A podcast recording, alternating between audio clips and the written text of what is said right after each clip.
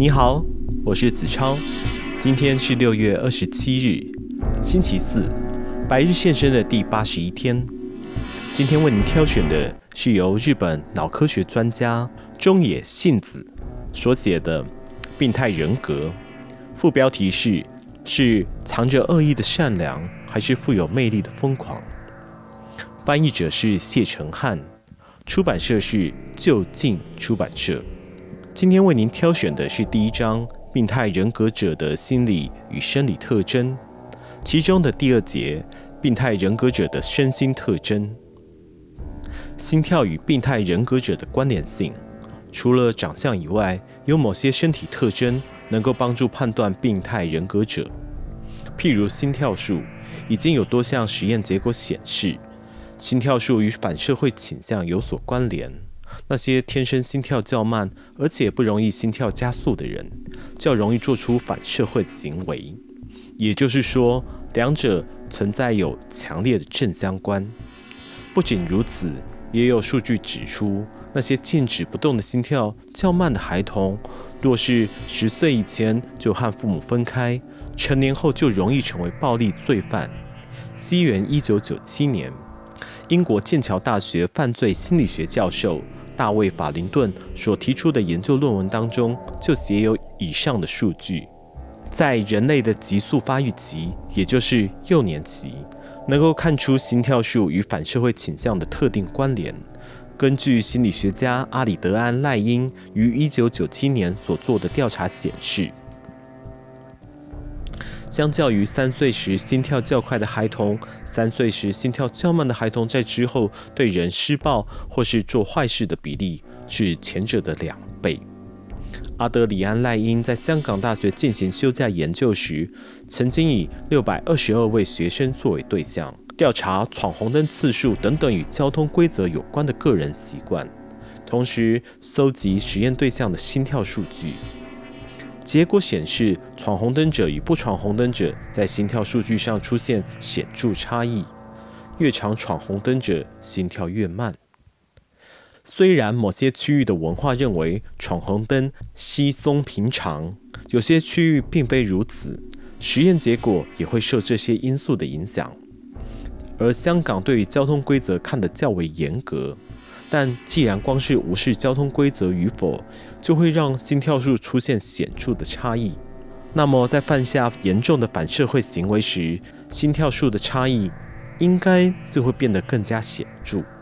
美国知名心理学家尼尔·雅各布森与约翰·高特曼发现，当一个冷静的施虐者，也有可能是病态人格者，在打老婆的时候，心电图显示。他其实比坐在扶手椅上面还要轻松自在。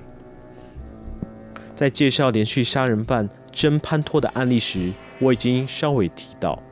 男性有暴力与反社会倾向的比例较高。为什么会这样呢？时至今日，学界仍然给不出一个明确的答案。但是有学者推测，这是因为男性的心跳每分钟平均比女性慢六下的关系。抑制心跳加快的能力，但是心跳较慢为什么会与暴力和反社会扯上关系呢？对此有几个假设：正常人若是把他人从楼梯上推落，或是做出行窃等违反道德规范的行为时，甚至是正在准备进行这些行为的时候，心跳会加快。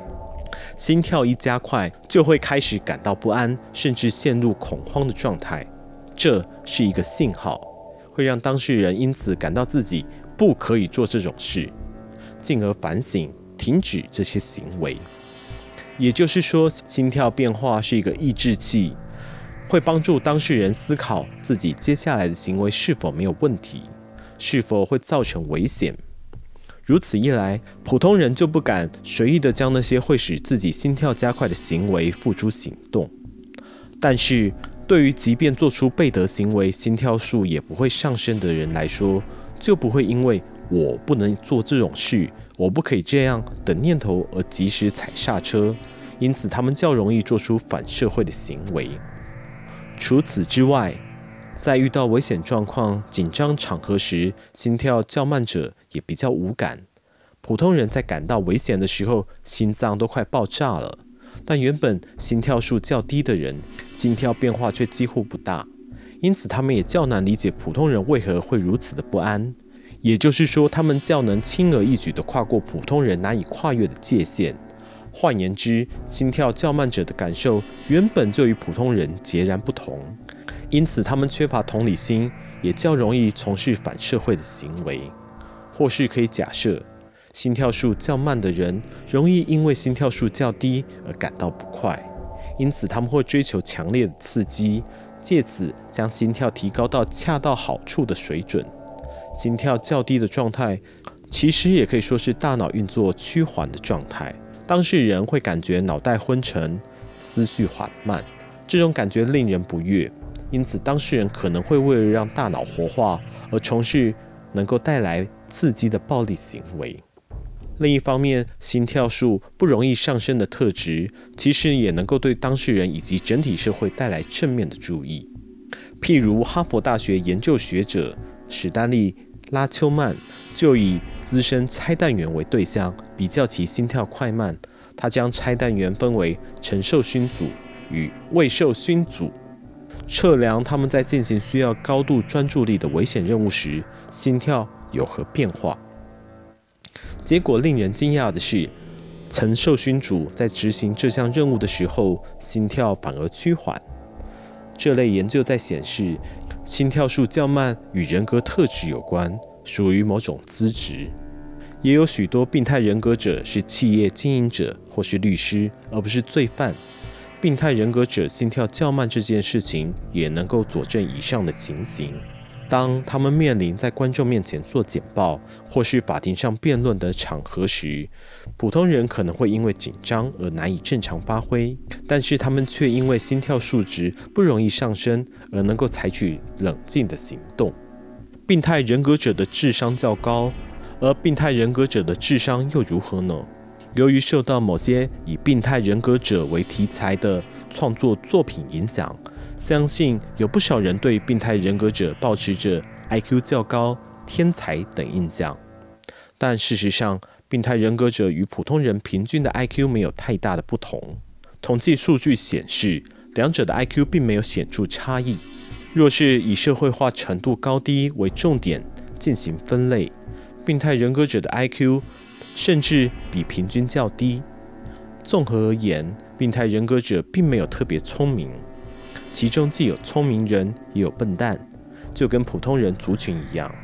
大家之所以认为病态人格者 IQ 较高，是因为他们能够轻易跨越普罗大众不会去做，以至于难以跨越的伦理限制，或是该说，他们从来就没有意识到这些伦理限制的存在。普通人大多奉行人性本善，认为自己和旁人都会遵守规则。这些规则包括不可以说谎，以及科学家认为所得出的结果一定要符合科学程序等。但是，当一个人能够稀松平常无视这些规则，同时不抱持任何罪恶感时，旁人就很难发现其中的蹊跷了。因此，普通人很容易产生病态人格者都很聪明的错觉，这可以说是一种认知偏误。当事人会设法从那些行为举止不同于常人的对象身上找到一些特殊的能力，但是也有研究结果显示，那些在病态人格者之中较不具有暴力倾向与冲动的组别，在智力的表现上面优于普通人。好啦，今天的百日线声又到了尾声，不知道你有没有遇过这些所谓的病态人格者呢？他们也许。跟你我一样，看起来都很正常，但是有时候登高一呼，你就会发现，他们好像真的跟我们有所不同哦。那么，百日先生，我们明天见。